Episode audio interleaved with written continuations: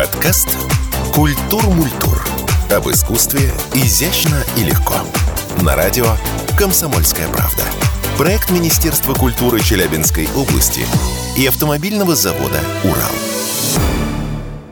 Всем привет! Меня зовут Алина Покровская, ведущая радио «Комсомольская правда» Челябинск. Тема очередного выпуска развивающего образовательного экспертного подкаста «Культур-мультур» «Скульптура современная или классическая? В чем разница?» Скульптуру как искусство создавать из глины, воска, камня, металла, дерева и других материалов объемные формы прошло огромный путь от древнейших времен к современности. И сегодня попробуем разобраться в том, как менялась скульптура, узнаем, какими навыками необходимо обладать, чтобы понять, какую информацию пытается донести автор через свои работы, а также постараемся узнать, что скрывает от глаз публики мастерские, где создаются эти самые шедевры. Об этом мы поговорим с преподавателем скульптуры в Южноуральском Уральском государственном институте искусства имени Чайковского, руководителем учебно-производственными мастерскими художественного училища Дмитрием Костылевым. Дмитрий Валерьевич, здравствуйте. Здравствуйте. Рада вас видеть. Ну что ж, давайте начнем с базового первостепенного вопроса, когда скульптура появилась, вообще как она выглядела? Ну, скульптура появилась очень давно. Наверное, когда человек научился что-то запечатлевать, э, там еще если так представить его гипотетически, что он где-то в пещерах сидел, было у него свободное время, надо было ему что-то записывать.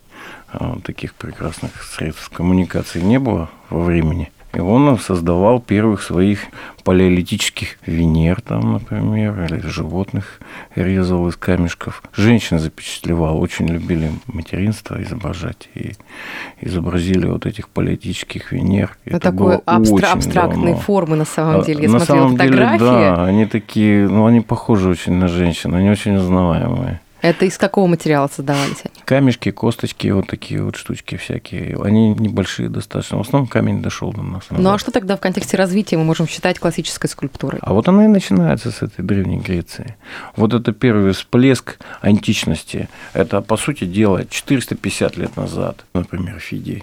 И на самом деле Древняя Греция, они же как там жили, общество, оно что же развивалось там, они достаточно традиционно жили, делали в основном из бронзы.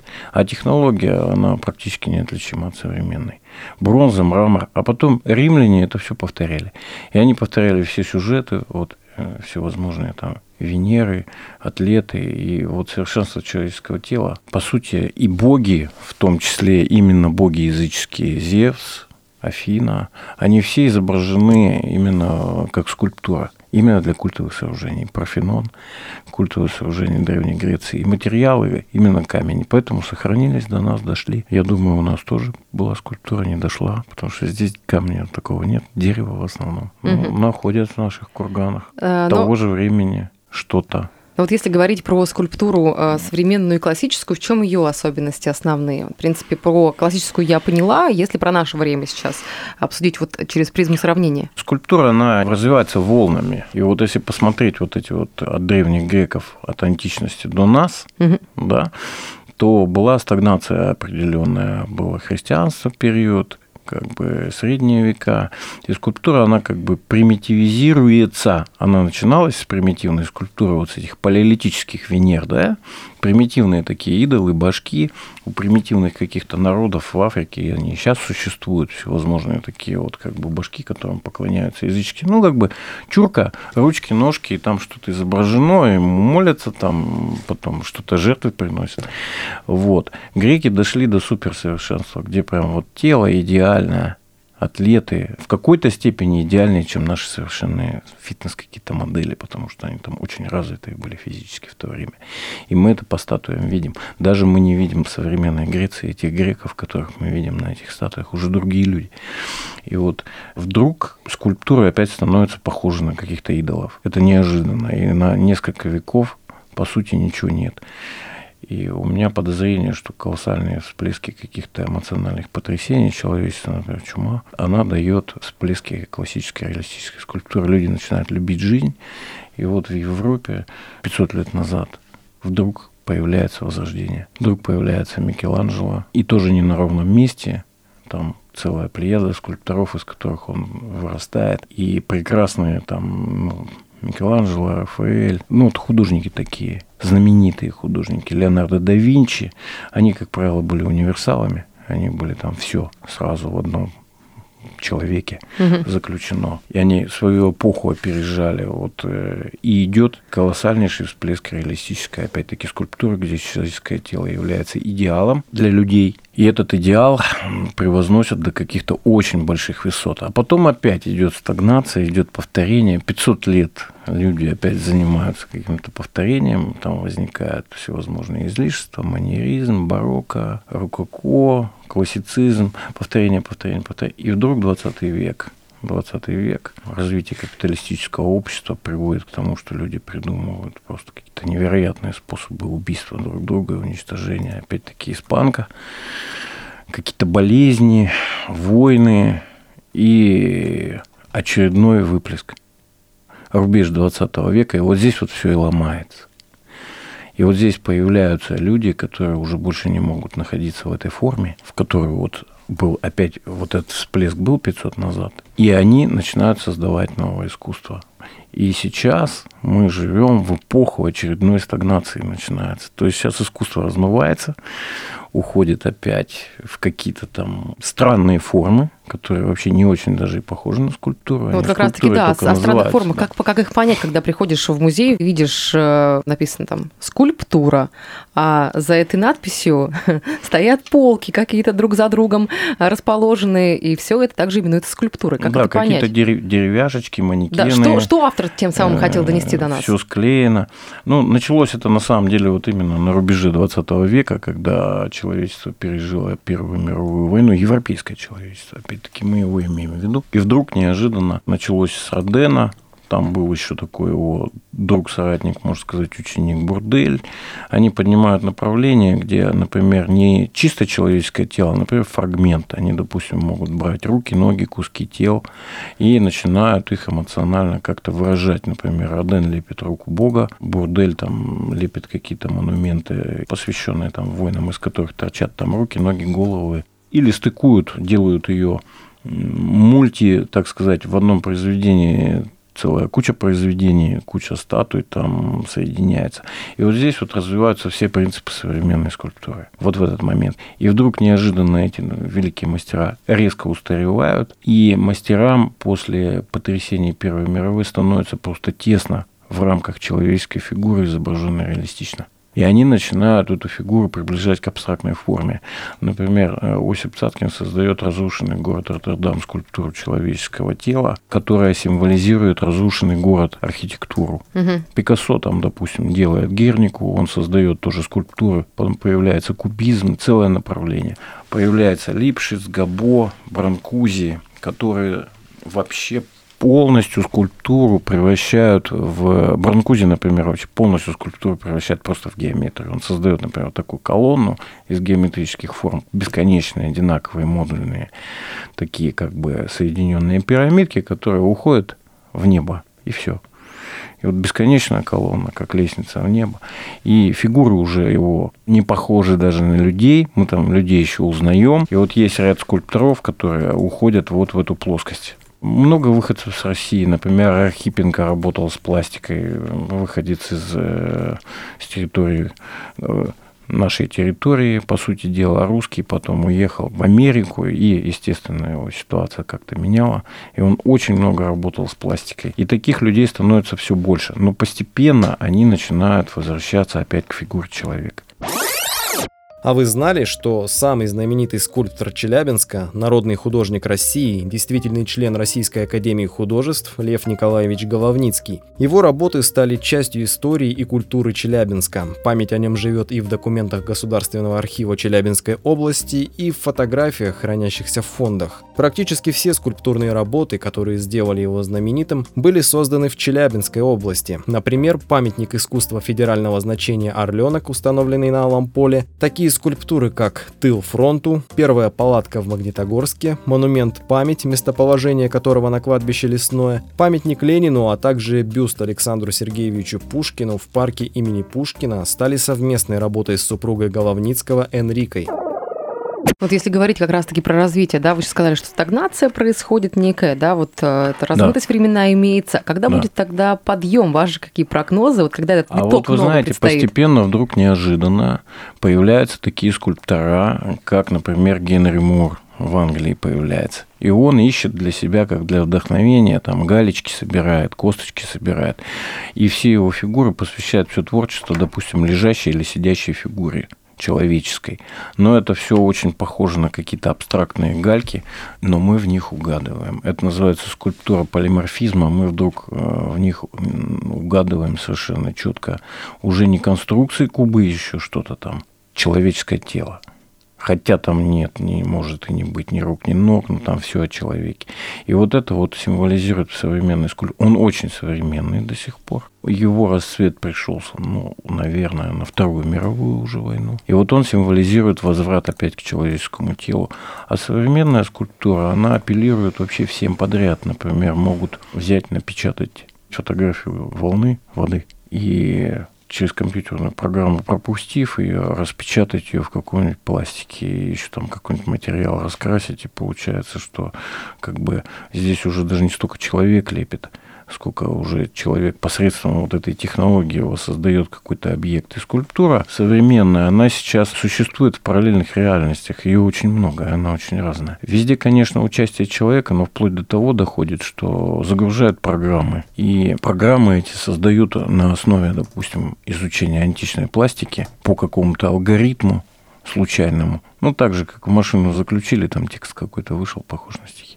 Случайно какие-то объемы. Они печатают эти объемы, их можно распечатать. То есть современная скульптура, она очень динамично развивается, мы даже не очень сильно понимаем. Она больше является уже не средством 3D-печати, ритуальным средством поклонения Богу, поклонению каким бы то ни было языческим богам или вообще каким-то явлениям. У нас же, например, 20 век породил в советском искусстве практически э, некий такой советский ренессанс. Огромное количество э, как бы, средств и вложений, институты прям такие делали мастеров и такие темы. И для чего? Ну, увековечить память Второй мировой войне. Вот давайте, да, сейчас маленечко вернемся к традиционному созданию скульптуры, об этом да. побольше поговорим. Да. Вообще, из чего скульптуры делали, делали делают, э, вы уже сказали. Какой, может быть, самый необычный редкий материал используется для создания? Ну, я вот сейчас вот в нашей беседе наткнулся на такую штуку, например, какая-то вот напечатали самую маленькую скульптуру, 100 каких-то нанометров. В общем, на волосе, если она располагается, да, то представить можно цистерну, вот обычной железнодорожной цистерны переводят, да, и вот человека на нее поставить, вот такой размер. Только вот цистерна это вот толщина волоса, вот такой размер. Она очень маленькая. Вот из чего? Она какая-то фотонная печать. Какие-то супертехнологии, вот необычно явление. То есть руками там не потрогаешь, инструментом не залезешь. Вообще инструмент скульптора, он традиционен. Если камень, то это что-то вроде зубил, пилы, зубилы, напильники. И этот инструмент не меняется годами. Это как древние греки, так и мы. Если это инструмент лепщика, то это палочки, называются стеки. Лепят глину, воск, пластилин в наше время. Пластилин – это просто глина, смешанная с воском, проваренная, по сути. Ну, и масло добавляют. И, получается, глина не засыхает. вот, годами. Хотя лет через сто все равно превратится в какой-то булыжник, там, нерасковыриваемый, но тем не менее. Вот. Это переходные материалы. А потом когда нужно в вечный материал перевести, вечный материал, благороднейший материал, это бронза. Скульптуру раньше делали по потерянному воску, делали воск, его вытапливали, из массы, которые его облепили. И так сделан медный всадник, там колокола лили в России, так Россия не очень скульптурная страна, к нам дошло позже.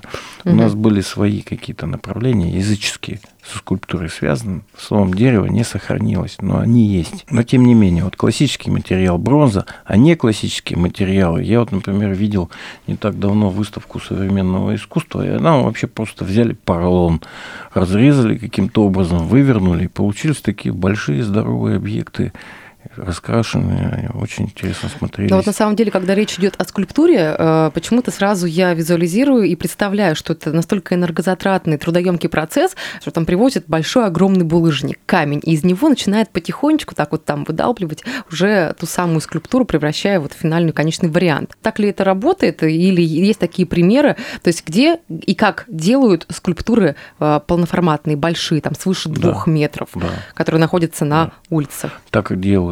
Это именно такой процесс, как вы говорите, и вы правильно говорите, если это камень.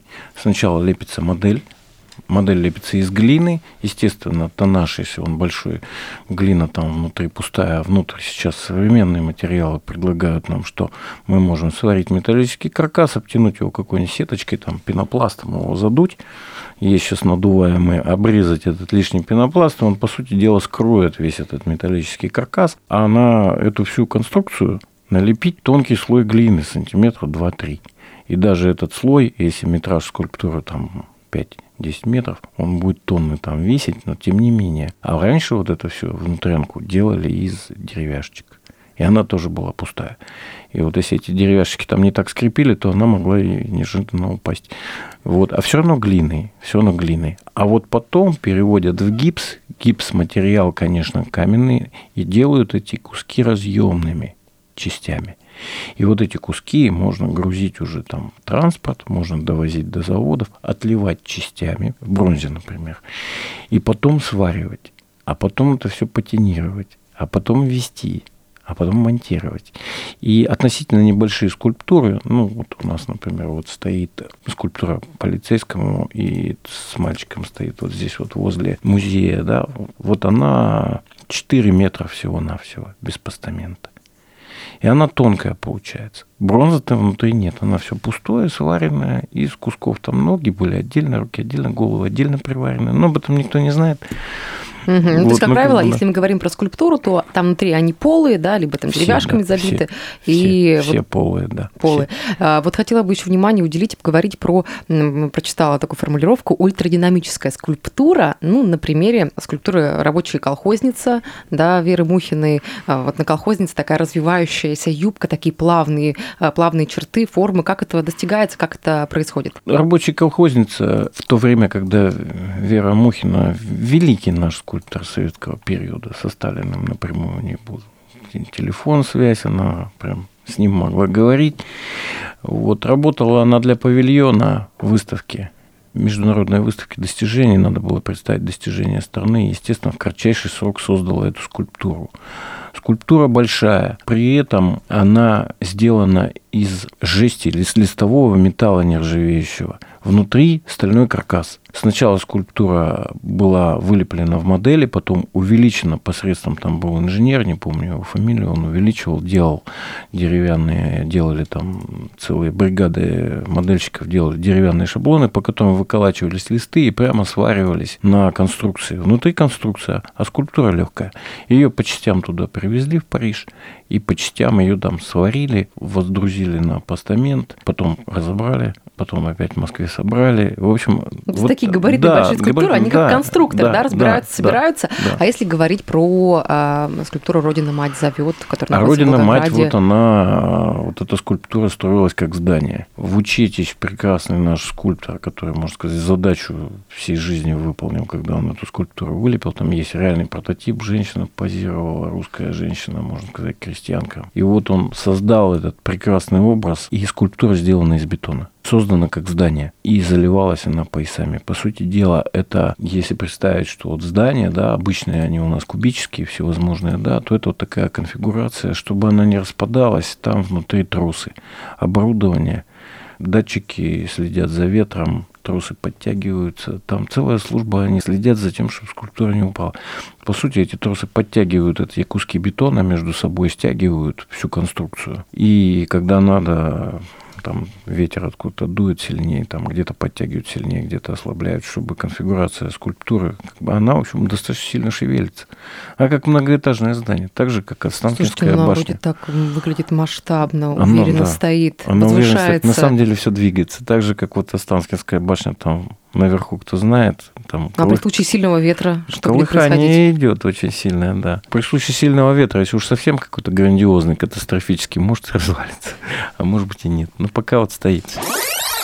А вы знали, что одна из самых известных и высоких советских скульптур «Родина мать зовет», которая установлена в Волгограде на Мамаевом кургане, является лишь второй частью композиции, которая состоит сразу из трех памятников. Первая часть трилогии «Тыл фронту» расположена в Магнитогорске. Она символизирует советский тыл, который обеспечил стране победу в Великой Отечественной войне. Скульптура создана так, что на ней отчетливо видно, как работник завода, стоящий на востоке, передает выкройку выкованный меч солдату-фронтовику, который направляется на запад. Подразумевается, что этот меч победы, который выкован и поднят на Урале, в дальнейшем был поднят родиной матерью в Сталинграде, городе, в котором наступил перелом в кровопролитном сражении. Третий монумент серии «Воин-освободитель» опускает меч победы в Берлине, символизируя конец войны.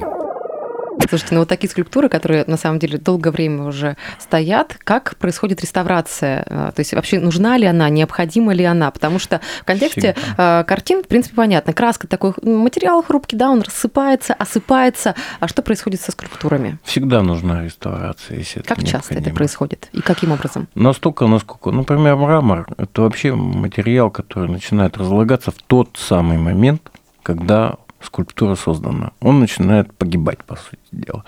У него там верхний слой, меняется химический состав от окисления кислорода, поэтому мрамор стараются ставить внутрь помещений вот особенно в наше время, все эти статуи стараются как-то заменить чем-то и поставить уже в музейное пространство, прикрыть, и даже там они постепенно теряют вот этот поверхностный слой.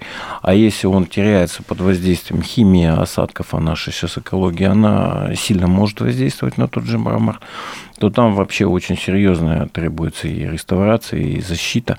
Даже вот иногда пытаются какой-то камень чем-то защитить не тем, а вот под этой корочкой, допустим, какой-то покраски или еще что-то, еще быстрее он разлагается. Что такое патина на бронзах? Патина – это окисл.